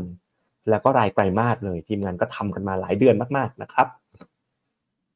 ไปดู case study นี้กันครับอ่าก็เป็น case study ถือว่าเป็นความรู้เนาะเป็นความรู้นะครับ ก็คือ case study ของ JKN นะครับ JKN เนี่ยรูปบนคือระบบนะครับ Bloomberg Default Probability นะครับ จะเห็นว่า Default Probability เนี่ยมันปรับตัวเพิ่มขึ้นนะครับ อย่างต่อเนื่องตั้งแต่ก่อนที่หุ้นกู้จะผิดนัดชำระหนี้คุณปั๊บเพราะว่าหนึ่งในองค์ประกอบในการคำนวณ Default Probability เนี่ยก็คือราคาหุ้นด้วย และถ้าดูเราดู Altman C score คุณปั๊บดูด้านซ้ายด้านล่างเห็นนะครับ Altman C score เนี่ย ปรับตัวลดลงอย่างต่อเนื่องเป็นเวลาหลายปี คือแม้กำไรจะดูดีใช่ไหมฮะแต่ปรากฏว่าสกอร์ที่ใช้ดูความสามารถในการชำระหนี้เนี่ยปรับตัวลดลงอย่างต่อเนื่องนะอันนี้เป็นข้อมูลขอถือว่าเป็นความรู้ในเชิงวิชาการนะครับขอบคุณอิโมจิทั้งหลายนะครับ ที่คุณผู้ชมช่วยส่งมากันวันนี้เนาะของ ITD ก็เช่นเดียวกันนะครับ ต้นปีเรามีเรื่อง ITD default probability ก็ปรับตัวเพิ่มขึ้นอย่างรวดเร็วนะครับ ในช่วงปลายปีที่ผ่านมานะครับ ก็เลยเป็นที่มานะครับที่เราจึงทำบริษัทหลักทรัพย์ที่ปรึกษาการลงทุน Definit นะนะครับผ่านภายใต้การกำกับดูแลโดยสำนักงานก.ล.ต.เนี่ยแนะนำแล้วก็วิเคราะห์คุณภาพหุ้นกู้เพื่อนักลงทุนนะครับ เราให้ความรู้เกี่ยวกับเรื่องหุ้นกู้นะครับ แล้วก็เราก็ วิเคราะห์ด้วยนะครับแล้วก็เป็น partner นะครับในการแนะนำหุ้นกู้ ผ่านบริษัทหลักทรัพย์ ไม่ว่าจะเป็นบริษัทหลักทรัพย์หลาย ๆ แห่งรวมไปถึงธนาคารที่กำลังจะมาถึงนะครับ ก็ข้อดีก็คือเรามีหุ้นกู้ที่หลากหลายนะครับจาก partner หลาย ๆ เจ้า แต่สิ่งสำคัญก็คือการวิเคราะห์นะครับ สุดท้ายเราลงหุ้นกู้เราก็ไม่อยากที่จะเจอกับการผิดนัดชำระหนี้นะครับ การที่เรามีเครื่องมือเพิ่มขึ้น ไม่ได้การันตีนะ ไม่ได้การันตีนะทุกคนว่ามันจะไม่ผิดนัดชำระนะ แต่มันเพิ่มโอกาสเพิ่มความสามารถของนักลงทุนในการตกปลาหาหุ้นกู้ที่ดีขึ้นที่มีคุณภาพมากขึ้นได้นะครับ แล้วก็รวมไปถึงการแจ้งเตือนโอกาสการซื้อขายทำกำไรในตลาดรองนะครับ ก็อันนี้ก็ให้ดูครับว่าหลาย ๆ ตัวเนี่ยอย่างตัวที่ผ่านมา ผ่านระบบมาไม่ว่าจะเป็นสวัสด์โนเบิลกันกุลเจริญพกพันธ์อะใครพูดชื่อพวกนี้ผ่านนะครับ ก็คือ default probability อยู่ในเกณฑ์ที่ต่ำคุณภาพยังใช้ได้นะครับพูดชื่อมาจะขนลุกไม่ได้บอกว่าไม่ผ่านบอกว่าแข็งแรงดีนะครับ ก็เนี่ยอย่างเดือนมีนาคมก็จะมีหุ้นกู้น่าสนใจหลายตัว อันนี้เราสกรีนให้ดูเฉพาะตัวที่ผ่านนะอย่างโตโย-ไทยเอนจิเนียริ่งเนี่ยนะครับเนี่ยตอนนี้ตัวแบงก์ชาติไทยยังไม่ได้ลดดอกเบี้ยนะถ้าลดดอกเบี้ยอาจจะได้ยิวต่ำกว่านี้ 2 ปีถึง 2 ปีครึ่ง ได้ดอกเบี้ย 5.5 ถึง 5.8%เมืองไทยแคปิตอลอันนี้ทุกคนรู้จักดี ส่วน Asset Wise นี่เข้าใจว่าเย็นนี้รายการชมรมหุ้นกู้ตอนหนึ่งทุ่มจะพูดถึงนะครับ ก็อย่างตัว TTCL นี่ก็เป็นไฮไลท์ตัวหนึ่งนะครับ เป็นบริษัท listed company เพิ่งได้รับการอัปเกรด เป็นบริษัทจดเอ่อเป็น investment grade มานะครับ ก็เราก็ทำการวิเคราะห์เนาะหุ้นกู้ก็ถือผมว่ายิวก็ใช้ได้นะคูปองนะสองปีได้ 5.5 นะครับถึง 5.65 2 ปี 6 เดือนได้ 5.8 ถึง 5.85%ลงทุนขั้นต่ำเนี่ยคือ 1 0 0 0 0แบาทนะครับแล้วก็อันนี้จะต้องเป็นนักลงทุนรายใหญ่ด้วยนะครับถึงจะลงทุนได้ก็คือเกณฑ์ของนักลงทุนรายใหญ่เนี่ยนะครับก็จะต้องมีเกณฑ์ว่ามีสินทรัพย์สุทธิไม่น้อยกว่า 30 ล้าน หรือมีรายได้ไม่น้อยกว่า 3 ล้านบาทต่อปีนะครับหรือว่าและก็สามารถลงใน AI accredited investment ได้ แต่ว่า ตัวที่ไม่ใช่ตัวสำหรับนักลงทุนรายใหญ่ก็มีด้วยเช่นกันนะครับก็อันนี้เป็นตัว TTCL ซึ่งเขาก็อะทีมงานก็ไปทำการศึกษามาว่า TTCL ก็ทำ EPC นะ Engineering Procurement and Construction นะครับแล้วก็มีประสบการณ์กว่า 39 ปี มี backlog ที่ดีพอสมควร ภาระหนี้ของบริษัทเนี่ยปรับตัวลดลงมาเยอะมากนะครับจะแล้วก็ถ้าเราดูในภาระหนี้เนี่ยปรับตัวลดลงมาก เพราะว่าเขาเคยไปทำโครงการโรงไฟฟ้านะครับแล้วก็ ตอนนี้โครงการโรงไฟฟ้าเสร็จแล้วแล้วเริ่มสร้างรายได้ให้กับบริษัทนะครับ โดยล่าสุดเนี่ย t r i s Rating ก็เพิ่งปรับเพิ่มเครดิตเรตติ้งขององค์กรนะครับหลังจากที่ผลการดำเนินงานฟื้นตัวอย่างต่อเนื่อง แล้วก็โรงไฟฟ้าที่ทำเนี่ยเสร็จแล้วนะครับ120 กว่าเมกะวัตต์ก็ปรับตัวขึ้นมาเป็น investment grade นะครับก็ทางบลป Definit ก็วันนี้ก็แนะนำการลงทุนในหุ้นกู้ แล้วก็มีการดู Altman Z score ที่ปรับตัวเพิ่มขึ้นอย่างต่อเนื่อง default probability ที่ปรับตัวลดลงนะครับ อันนี้ก็จะเป็นตัวอย่างนะครับไทม์ไลน์ของการจองซื้อหุ้นกู้ประจำเดือนมีนาคมที่กำลังมีอยู่นะครับ ไม่ว่าจะเป็นที่ TCL CPF ศรีสวัสดิ์เมืองไทยนะครับ ก็ท่านนักลงทุนเนี่ยก็สามารถรับคำแนะนำนะครับ แล้วก็แน่นอนนะเรามากับความรู้นะครับ เรามากับการวิเคราะห์นะครับ เจาะลึกนะครับทั้งเป็นรายวันรายไตรมาสสำหรับการลงทุนในหุ้นกู้ เพราะฉะนั้น ถ้าเกิดว่าสนใจลงทุนนะครับ ก็สามารถสแกน QR code ตัวนี้ได้นะครับ ทีมงานก็จะให้บริการได้ด้วยว่าแล้วคุณกู้ที่คุณถืออยู่เนี่ยมันสุขภาพดีโอเคหรือไม่นะครับ แล้วก็จะสอนวิธีการดูไปด้วยนะครับ ก็ติดตามได้นะครับที่รายการชมรมหุ้นกู้นะครับ มีจัดทุกวันอังคารตอนหนึ่งทุ่มแป๊บเดียวสมาชิก 2,000 กว่าท่านแล้วนะครับ ก็สามารถเข้าร่วมกลุ่ม Search Facebook ชมรมหุ้นกู้ ไปสอบถามกันในนั้นได้เรามีแอดมินคอยดูแลนะครับ ก็ เป็นความร่วมมือกันโดยบริษัทหลักทรัพย์ที่ปรึกษาการลงทุน Definit ในกลุ่มบริษัท Finnomena ครับคุณปั๊บชมรมหุ้นกู้ครับผมครับอ่าแล้วก็รายการชมรมหุ้นกู้เนี่ยนะครับสามารถไปดูได้นะครับ เรามีรายการเพื่อให้ความรู้คุณผู้ชม เกี่ยวกับหุ้นกู้ด้วยนะครับเอ่อทุกวันอังคารนะครับตอนเวลาประมาณหนึ่งทุ่มนะครับสำหรับรายการวันนี้เอ่อรายการวันนี้เนี่ยก็จะมีอีกหลากหลายเรื่องราวนะครับ อันนี้เป็นภาพของสัปดาห์ที่แล้วนะครับที่เอ่อให้ความรู้แล้วก็แนะนำหุ้นกู้ประจำเดือนมีนาคมนะครับ ทุกๆวันเนี่ยเราก็จะมีข้อมูลอัปเดตนะครับทั้งในเพจของชมรมหุ้นกู้ แล้วก็ทุกสัปดาห์กับรายการชมรมหุ้นกู้นะครับก็จะมีมาบอกว่าในแต่ละช่วงจะมีหุ้นกู้ตัวไหนน่าสนใจบ้าง ความรู้ในการลงทุนวิธีการเลือกหุ้นกู้นะครับเข้าไปดูได้ครับเพื่อที่จะอัปเดตความรู้แล้วก็อัปเดตสถานการณ์ในตลาดหุ้นกู้ด้วยนะครับครับมีคุณผู้ชมทักมาครับไปเจบอกสนใจหุ้นกู้ ถ้าเกิดอยากซื้อผ่านแพลตฟอร์มฟิโนเมนาทำยังไงได้บ้างครับ ครับผมก็สามารถ นี่ครับ ติดต่อทางนี้ก่อนได้เลยนะครับแล้วก็จริง ๆ แล้วเนี่ยสามารถติดต่อผ่านไม่ต้องผ่าน QR code นี้ก็ได้ครับ ติดต่อผ่านที่ปรึกษาการลงทุนที่ดูแลท่านอยู่นะครับสองสองสามพันคนนะครับ ติดต่อโทรศัพท์เข้ามา 0 2 0 2 6 5 1 0 0 จะ Facebook Inbox เข้ามาจริงๆ ได้ทุกช่องทางเลยครับ หรือว่าถ้าท่านเป็นนักลงทุนที่เป็นนักลงทุนใหม่นะที่ยังไม่ได้ลงทุนกับ Finnomena มาก่อน ก็สามารถที่จะสแกนผ่านนี้ได้นะครับ อันนี้ก็เป็นความร่วมมือของ ไม่ใช่บลน Finnomena นะเป็นบลปบลป Definit ในกลุ่มบริษัท Finnomena Group นะครับถือหุ้นกัน 100%เนี่ยครับโอ้คุณ KDR กีตาร์นะบอกว่าเลิกซื้อแล้วนะครับ เพราะว่าความเสี่ยงร้อยเปอร์เซ็นต์นะครับจริง ๆ มันซื้อได้นะครับคุณ KDR แต่ว่าเราต้องศึกษาหาข้อมูลนะครับ เพราะว่ามันก็เป็นสินทรัพย์หลักสินทรัพย์หนึ่งนะที่ควรจะพิจารณาลงทุนในพอร์ตกันนะครับใน portfolio นะครับหรือว่า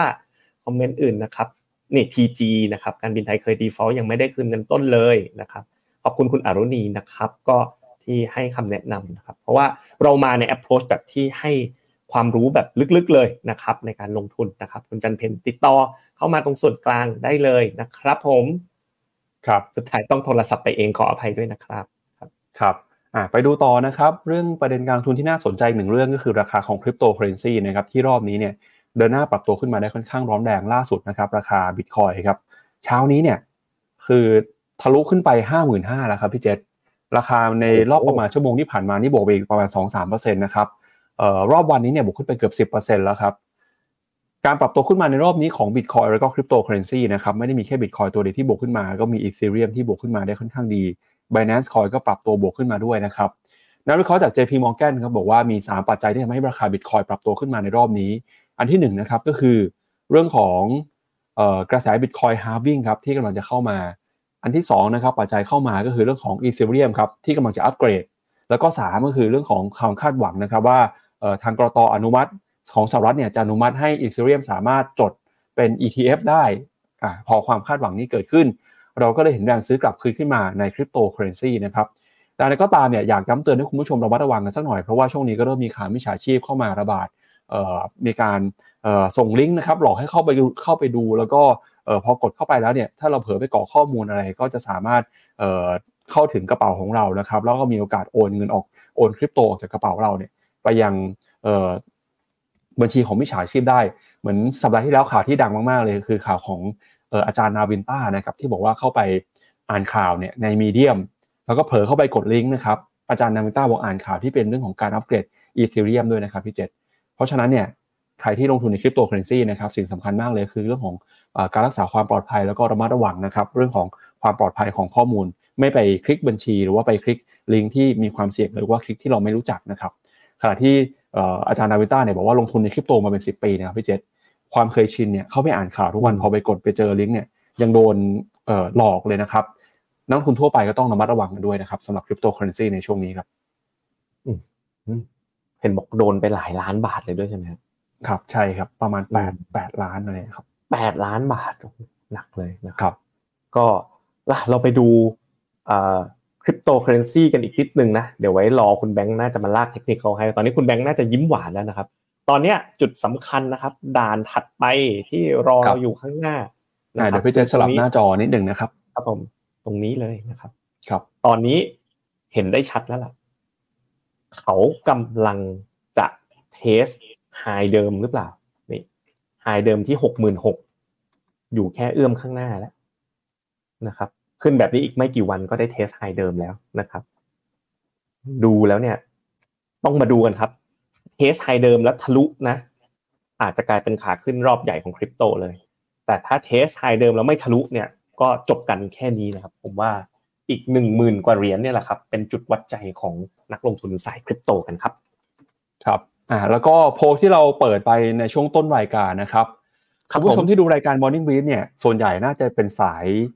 เอ่อ AI มากกว่าสายคริปโตครับพี่เจษเพราะว่ายังเชื่อว่า NVIDIA เนี่ยนะครับราคาหุ้นน่าจะเป็นผู้ชนะในปีนี้นะครับน่าจะแซงหน้า Coinbase ที่เป็นตัวแทนคริปโตนะครับคนมาโหวตประมาณเอ่อเกือบ 400 ท่านนะครับ บอกว่า AI เนี่ยจะมาแรงกว่าคริปโตในปีนี้ 75%บอก NVIDIA มานะครับ 25%โหวตให้ Coinbase ครับ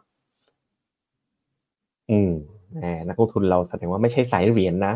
เป็นสายเป็นสาย AI มากกว่า ผมว่าทีม AI ก็ไปได้ครับในในในช่วงนี้นะครับ ถ้าพี่เจษโหวตพี่เจษจะโหวตอะไรครับ ถ้าเป็นผมเหรอครับ ปีนี้เหรอ ใช่จากตรงนี้ไปเนาะครับ ผมคิดว่าคริปโตน่าจะขึ้นได้แรงกว่าครับ ครับ ได้งั้นเดี๋ยวเรารอดูแล้วกันนะว่าปีแต่ว่าผมไม่ใช่เทรนด์ follower นะ แต่ถ้าเกิดว่า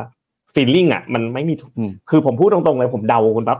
ผมไม่ได้อืมรู้เยอะกว่าคุณเท่าไหร่เลย มันคือการเดาอะเดี๋ยวเราจัดกันไปสักพักหนึ่งเดี๋ยวเรารู้กันเนาะอ่าเราเรามามาร์กกันไว้เลยยี่สิบเจ็ดกุมภาพันธ์สองวันก่อนวันอธิกะสุรทินนะครับผมผมมองว่า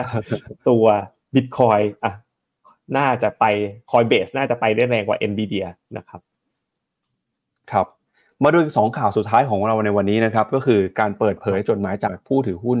เอ่อจดหมายถึงผู้ถือหุ้นนะครับของ Berkshire Hathaway แล้วก็มีข่าวเรื่องตลาดหุ้นเกาหลีใต้ด้วยนะครับที่เขาบอกจะออกมาตรการกระตุ้นตลาดหุ้นนะฮะจะเป็นยังไงบ้างเดี๋ยวมาดูที่คุณปู่วอร์เรนบัฟเฟตกันก่อนครับในช่วงสัปดาห์ที่ผ่านมาครับ Berkshire Hathaway เนี่ยเขามีการเปิดจดหมายนะครับที่คุณปู่วอร์เรนบัฟเฟตส่งถึงผู้ถือหุ้นกว่าเอ่อสามล้านคนนะครับของ Berkshire Hathaway ครับ ซึ่งเขาทำแบบนี้มาต่อเนื่องนะครับ ตั้งแต่ที่เข้าไปซื้อ Berkshire Hathaway ในปี 1965 ครับทำให้ในแต่ละปีเนี่ยนักลงทุนทั่วโลกนะครับต่างเฝ้ารอว่าคุณปู่วอร์เรนบัฟเฟตจะมีมุมมองต่อตลาดมีมุมมองต่อการลงทุนในช่วงนั้นอย่างไรบ้าง แล้วก็ปีนี้ถือเป็นปีแรกเลยนะครับที่คุณปู่ชาร์ลีบัฟเฟตคุณปู่เอ่อวอร์เรนบัฟเฟตนะครับเขียนจดหมายโดยที่อ้างถึงคุณปู่ชาลีมังเกอร์ด้วยนะครับ บอกว่า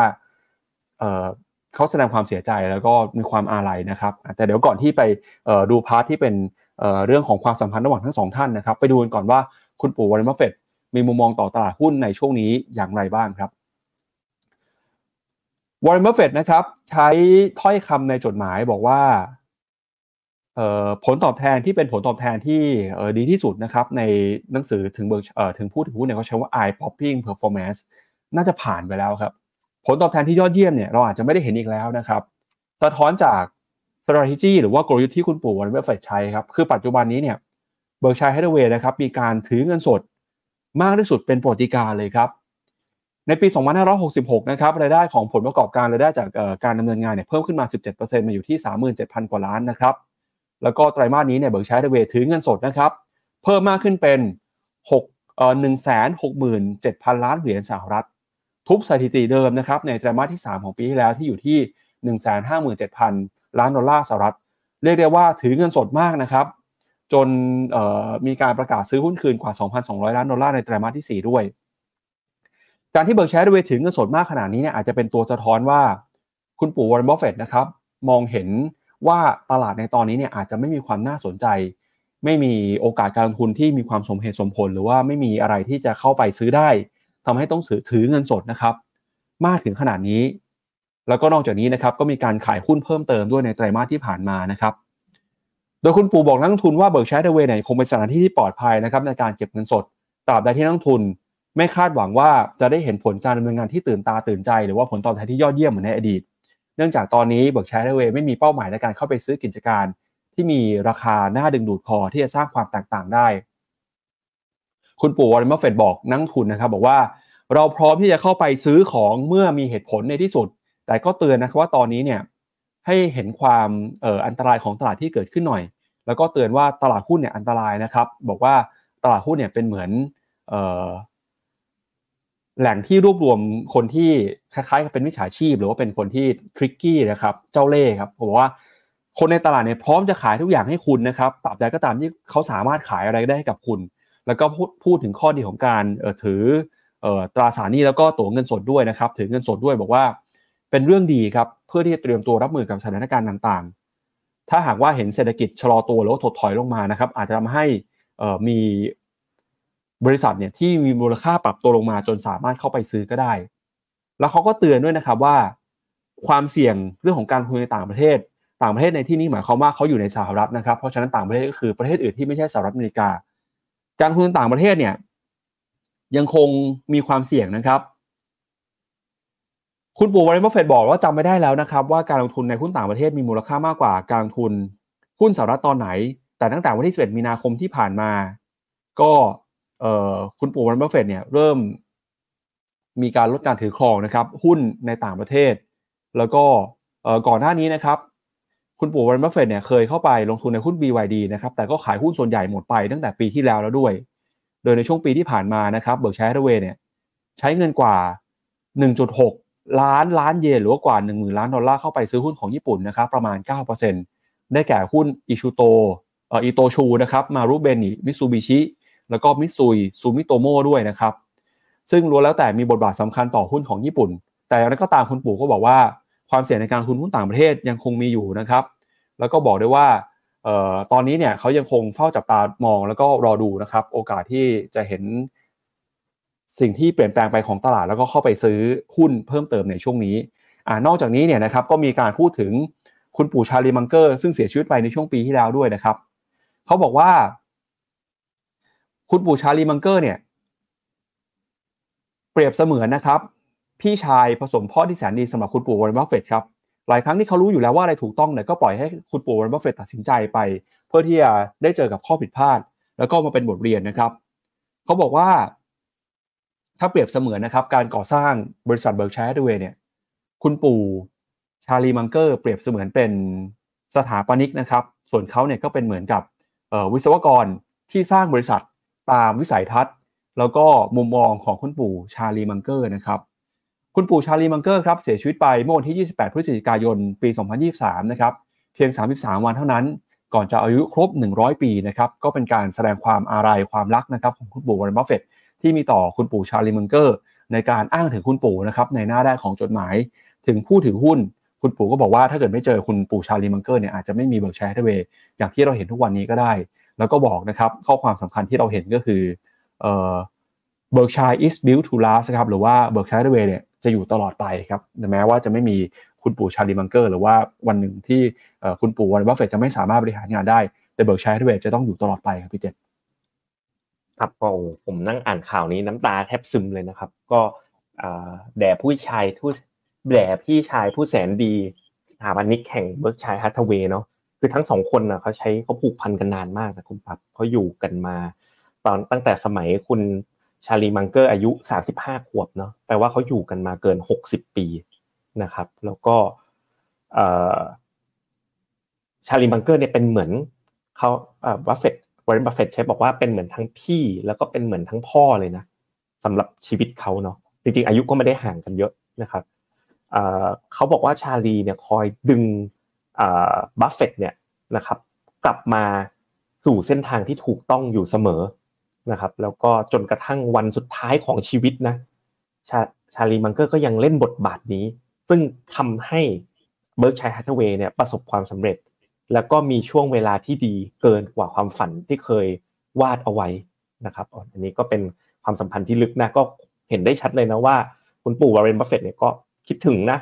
เพื่อนคู่คิดคนนี้มาก ๆเลย เช่นเดียวกันนะครับ ก็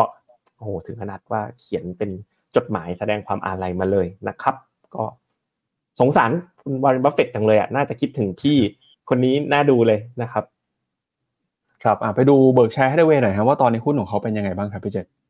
ก็ Market Cap เนี่ยก็ใกล้จะไปแตะเลเวลหนึ่งล้านล้านแล้วนะครับ Berkshire Hathaway เดี๋ยวผมพิมพ์แป๊บหนึ่งนะ Berkshire Hathaway นะครับ ราคาหุ้นเนี่ยสวยงามนะครับ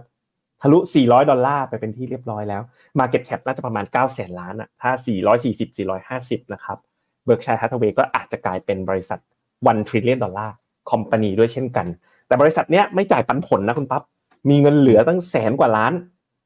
ดอลลาร์ไม่เคยจ่ายปันผลครับ เพราะเขาเชื่อว่าเขาเอาเงินไปลงทุนน่ะได้ผลตอบแทนดีกว่านะครับนักลงทุนเอาไปลงเองครับครับแล้วก็ไปดูฮะที่บอกว่าตอนนี้เนี่ยเขาถือเงินสดอยู่เยอะมากนะครับ กว่า1 6 7 0 0 0ล้านบาทเออล้านดอลลาร์เนี่ยนักลงทุนก็ กังวลครับว่าการที่ Berkshire Hathaway ถือหุ้นเอ่อถือเงินสดเยอะขนาดนี้เนี่ยอาจจะเป็นเพราะตลาดตอนนี้ ไม่มีหุ้นที่น่าลงทุนแล้วก็ได้ ก็เลยต้องถือเงินสดเยอะขนาดนี้นะครับอาจจะเป็นตัวสะท้อนว่าคุณปู่เนี่ยเห็นอะไรที่น่ากังวลอยู่หรือเปล่า เลยต้องถือเงินสดเตรียมไว้รอขนาดนี้นะครับพี่เจษสไตล์วอร์ของ Berkshire Hathaway ทรงนี้ตลอดเลยคุณปั๊บช่วงไหนครับตลาดหุ้นขึ้นๆนะได้ปันผลได้อะไรมาก็จะยังไม่ค่อยซื้อเขาอะคติของเขาคือ buy wonderful stock at the good price ไงซื้อหุ้นที่ยอดเยี่ยมในราคาที่ดี ตอนนี้เขาอาจจะมองว่าราคายังไม่ได้น่าสนใจเท่าไหร่ครับ ยังจำได้เลยคุณปั๊บตอน Hamburger crisis อะที่ทุกคนคิดว่าแบบโอ้แย่แล้ว แบงก์เบิ้งต่างๆ แย่แล้วเนี่ยคุณปู่เนี่ย ลงทุนในหุ้นแบบ Goldman Sachs แบบโอ้เต็มไม้เลยนะเต็มไม้แบบลงแบบไม่มีการแบบกังวลเลยรู้สึกตอนนั้นจะมี Goldman Sachs กับ Citibank คือสไตล์เขาจะชอบหาอะไรที่เป็นแบบ good price จริง ๆ นะครับ ครับ เอาละครับมาดูประเด็นสุดท้ายของเราวันนี้คือตลาดหุ้นเกาหลีใต้ครับเดี๋ยวไปดูเช้านี้หน่อยฮะตลาดหุ้นเอเชียเปิดแล้วนะครับ ญี่ปุ่นยังบวกขึ้นไปต่อครับ ตอนนี้ในขีด225เนี่ยกำลังจะขึ้นไปแตะ4 0,000แล้วนะครับ ก็เป็น all time high ในรอบนี้นะครับ แล้วก็หุ้นจีนวันนี้เปิดมาก็บวกนะครับ เซี่ยงไฮ้เซินเจิ้นนะครับ แต่ฮั่งเส็งฮ่องกงลบลงไปหน่อยแต่ลบไปนิดเดียวครับ ประมาณ 0.1%เอ่อ ตลาดหุ้นของเกาหลีใต้นะครับ เปิดมาอยู่ที่ประมาณ 2,600 จุดครับ บวกขึ้นมาเล็กน้อยนะครับ เดี๋ยวไปดูข่าวตลาดหุ้นเกาหลีใต้หน่อย เดี๋ยวชวนพี่เจษเปิดภาพ KOSPI เกาหลีใต้ประกอบไปด้วยนะครับสำหรับข่าว CNBC รายงานว่าตอนนี้ตลาดหุ้นเกาหลีใต้ครับเขากำลังจะพิจารณาใช้มาตรการกระตุ้นเศรษฐกิจครับ ซึ่งมาตรการนี้เนี่ยนำเสนอโดยกรอตของเกาหลีใต้ ถูกเรียกว่า corporate value up program นะหรือว่ามาตรการที่จะเข้าไปส่งเสริมมูลค่าของตลาดหุ้นนะครับ มาตรการนี้เนี่ยวัตถุประสงค์ก็คือ กระตุ้นครับให้นักทุนกลับเข้ามาลงทุนในตลาดหุ้นเกาหลีใต้ แล้วก็สนับสนุนนะครับให้บริษัทจดทะเบียนเนี่ยลงทุนเพิ่มเติมด้วยนะครับหลังจากตลาดหุ้นเกาหลีใต้เนี่ยถือว่าซบเซาครับเมื่อเปรียบเทียบกับตลาดหุ้นคู่แข่งอย่างญี่ปุ่นนะครับสถานการณ์นี้เขาเรียกถึงขนาดเป็น core discount เลยหรือว่าตลาดหุ้นเกาหลีใต้เนี่ยมันเป็นส่วนลดในตอนนี้นะครับทำให้นักทุนเนี่ยจะต้องมาลงทุนกันให้ได้เลยนะครับโดยมาตรการที่ดึงดูดนักทุนเนี่ยก็มีตั้งแต่การใช้ tax benefit ครับมาตรการ แรงจูงใจทางด้านภาษี แล้วก็กระตุ้นนะครับให้บริษัทจดทะเบียนวางแผนนะครับทั้งเรื่องของการซื้อหุ้นคืนหรือมาตรการต่างๆ ที่จะเข้าไปสนับสนุนให้ราคาหุ้นปรับตัวขึ้นมา โดยมาตรการนี้ถูกจับตาว่าจะเข้ามาใช้นะครับเพื่อแข่งกับตลาดหุ้นญี่ปุ่น ที่เดินหน้าทำจุดที่สูงที่สุด เป็นปฏิการ แล้วก็นักวิเคราะห์นะครับ ก็มองว่าโอกาสแนวโน้มการเติบโตของตลาดหุ้นเกาหลีใต้เนี่ยยังมีโอกาสเดินหน้าปรับตัวขึ้นไปต่อนะครับแต่ก็ตามก็อยากจะเตือนให้ระวังหน่อย เพราะว่า จะมีหลากหลายมาตรการนะครับที่อาจจะส่งผลต่อการลงทุนได้ แล้วก็เมื่อเปรียบเทียบกับตลาดหุ้นของญี่ปุ่นแล้วเนี่ยนักวิเคราะห์หลายคนก็ยังเชื่อว่าตลาดหุ้นญี่ปุ่นยังคงมีความน่าสนใจอยู่ในเป็นตลาดเบอร์หนึ่งต้นๆเลยในภูมิภาคเอเชียในขณะนี้ครับพี่เจษ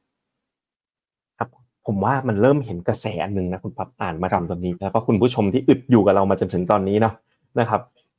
เริ่มมีหลายตลาดนะ คือแบบเขาเริ่มมีการทำมาตรการกระตุ้นตลาดหุ้นออกมาเยอะขึ้นจริงๆนะคุณปั๊บในปีนี้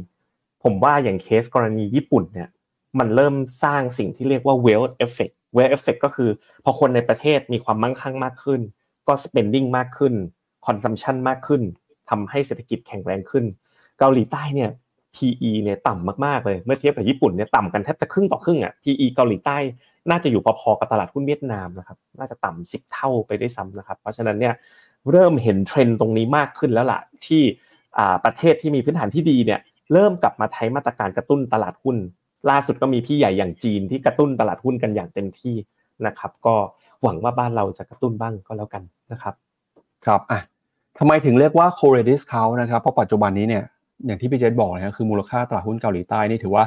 ต่ำมากๆนะครับ ตอนนี้ถ้าดูดัชนีเนี่ยคือเทรดต่ำกว่าเอ่อ book value ratio ครับ ญี่ปุ่นไต้หวันเนี่ย ปรับตัวขึ้นมาอย่างร้อนแรงตั้งแต่ปี 2019 ที่ผ่านมาแต่เกาหลีใต้เนี่ยถ้าเกิดดู book value ratio ยังถือว่าซึมๆอยู่นะครับพี่เจษใช่ครับตัว PE เนี่ยอยู่ประมาณ 10 เท่า เท่านั้นเองนะครับครับ แล้วก็ทีมงานบอกว่าอ่าคอสปีเนี่ยมี shareholder payout ที่ต่ำเมื่อเทียบกับดัชนีอื่นด้วยนะครับครับ ตัว price per book ก็ต่ำกว่า 1 เท่านะครับขณะที่ญี่ปุ่นเนี่ยนะครับดูในรูปจอผมก็ได้นะอยู่ที่ประมาณ 1.5 เท่านะครับ ตัวถัดไปก็คือถ้าเราไปดูนะ e a r n i n g เนี่ยเริ่มที่จะมีการเพิ่มประมาณการมาแล้วเห็นไหมทุกคน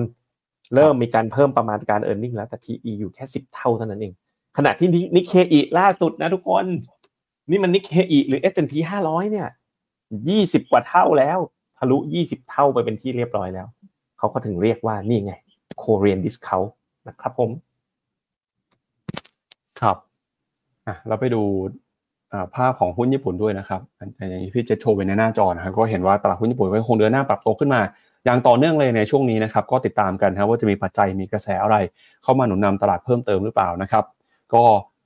สำหรับคุณผู้ชมที่ดูรายการของเราในวันนี้นะครับวันนี้เราลากยาวเลยนะฮะก็ขอบคุณผู้ชมที่ติดตามกันนะครับ ก่อนจากกันไปครับมีกิจกรรมที่น่าสนใจอยากมาประชาสัมพันธ์นะครับสำหรับใครที่มองหาโอกาสในการลงทุนครับ ในวันที่ 2 มีนาคมนี้นะครับทาง b f i n Academy เนี่ยก็จะมีงานสัมมนาครับลงทุนสารตะกร้า เปลี่ยนมนุษย์เงินเดือน มีเงินใช้ตลอดชีวิตนะครับวันเสาร์นี้แล้วนะครับ ใครสนใจอยากเข้าไปเรียนรู้เรื่องการลงทุนนะครับจากฟิโนเมนา FA นะครับเข้าไปลงทะเบียนได้ แล้วก็ในเดือนนี้เนี่ยมีหลายงานเลยนะครับ ไม่ว่าจะเป็นวันที่ 16-17 มีนาคมนะครับ พี่หมอนัทเจ้าของเพจคลินิกกองทุนครับก็จะมีงานสัมมนารวยด้วยกองทุนใครๆก็ทำได้ เข้าไปลงทะเบียนได้นะครับ ช่วงนี้เป็นช่วง Early Bird อยู่สแกน QR Code นะครับแล้วก็อีกหนึ่งงานนะครับ วันที่ 22 มีนาคมครับเดือนมีนาคมเนี่ยก็มีงานสัมมนาสามงานเลยนะฮะ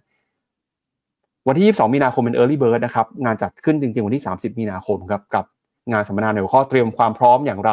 เพื่อให้มีเงินใช้ในแบบที่คุณต้องการนะครับ เรื่องการเงินในวัยที่ วัย 45 ปีขึ้นไปเนี่ยต้องรู้นะครับมีเรื่องอะไรบ้าง ก็มาเจอกันกับทางทีมงาน แล้วก็ผู้เชี่ยวชาญด้านการเงินนะครับ ที่ขนความรู้ขนคำแนะนำดีๆมาให้กับนักทุนแล้วก็คุณผู้ชมครับ บริการที่ปรึกษาการลงทุนส่วนตัวจากฟิโนมีนาจะช่วยให้คุณสามารถจัดการการลงทุนจากคำแนะนำของมืออาชีพด้านการลงทุน ที่คอยดูแลและปรับพอร์ตการลงทุนของคุณให้เป็นไปตามเป้าหมาย สนใจรับบริการที่ปรึกษาการลงทุนส่วนตัว สมัครได้ที่ f i n o m e f i n o m i n a e x c l u s i v e หรือ line at f i n o m i n a p o r t คำเตือนผู้ลงทุนควรทำความเข้าใจลักษณะสินค้า เงื่อนไขผลตอบแทน และความเสี่ยงก่อนตัดสินใจลงทุน